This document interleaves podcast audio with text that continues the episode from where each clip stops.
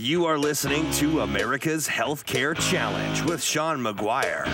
Join the conversation at 402 342 1290 or at 800 577 1290. Once again, direct from the American heartland, here's your host, Sean McGuire. Welcome back to America's Healthcare Challenge. Last uh, chance to sound off. We got a line open 402 342 1290. You can share your thoughts on our Facebook page too, facebook.com slash America's Healthcare Challenge. Let's go to Russell, who's got an opinion uh, he'd like to share. What's going on, Russell?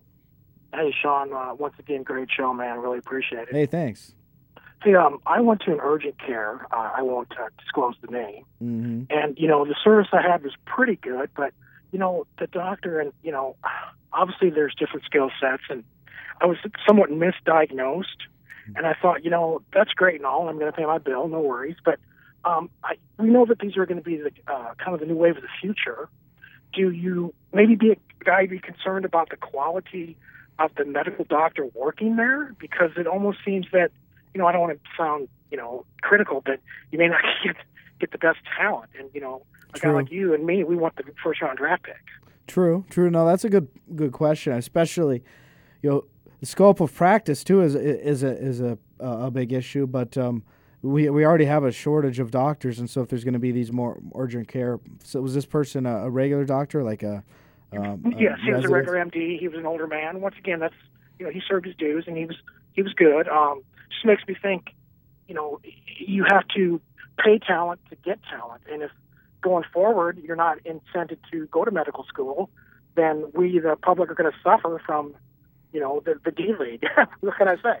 Well, that's potentially true. I mean, do you think that's what's going to happen, or I I don't know. I hope not. I mean, I think there's enough people of your generation and guys like you can get out and reach the community and explain, you know, the millennial, excuse me, the millennials and the your age group. Hey, look, you know, medicine's a very important thing.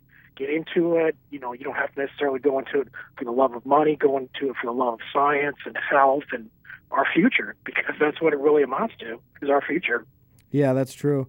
Yeah, the other thing you re-listed when we were talking about technology, uh, some of those things. I mean, that's kind of another question. I mean, how good do we know um, care is going to be if they're just kind of looking through through a computer at you? True. You ever thought True. of that? I don't know. No, that's a good point. Um, technology is sort of scary. You know, it's the future of the unknown, but then again, uh, it, the potential is in, incredible. So I don't think we can really predict. I think we can hope that it's going to be there and be good hmm and uh, just go forward.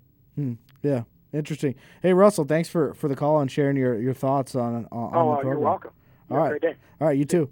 Yeah, that was yeah, yeah interesting point. And I think that's important to, to talk about access.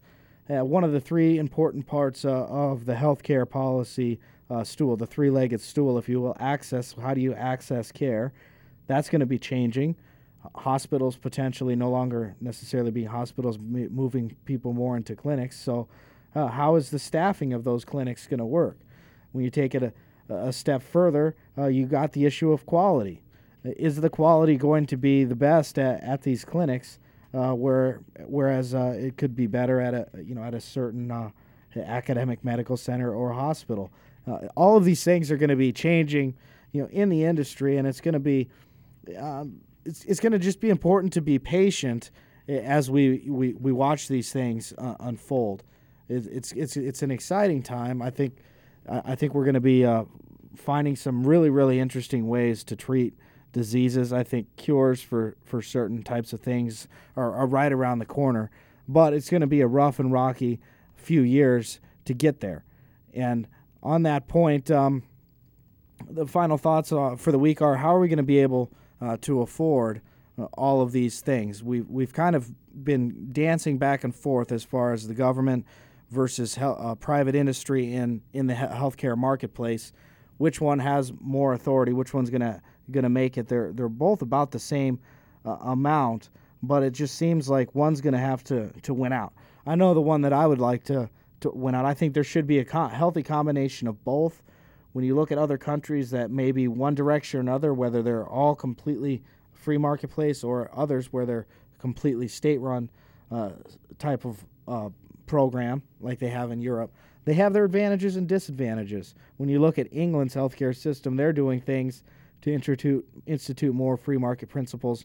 When you look uh, at the United States system, it seems to me that they're doing some things to kind of in- institute more of a uh, state run system, if you will, uh, especially when you look at uh, this issue of Medicaid expansion and other things.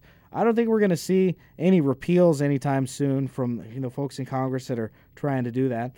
But you know I've I've been wrong before, not very often. Uh, but if if you want to uh, you know learn more about what we do here at Edie Bellis, check out our uh, Facebook page again, facebook.com slash America's Healthcare Challenge. And I'll be posting all of these uh, segments on there. Make sure to like the page, and um, we'll, we'll keep you up to date with what's going on. You know, until next week, where we talk about wellness and some of these other things, we've also got uh, some coverage on some state issues uh, related to the ACA as far as the definition of the uh, small group marketplace. And uh, we've also got one of the new leaders uh, at the Nebraska Medicine coming up uh, later in this month. So, should be an exciting May here on the Mighty 1290 KOIL and America's Healthcare Challenge. Thanks again for your time. We'll see you next week.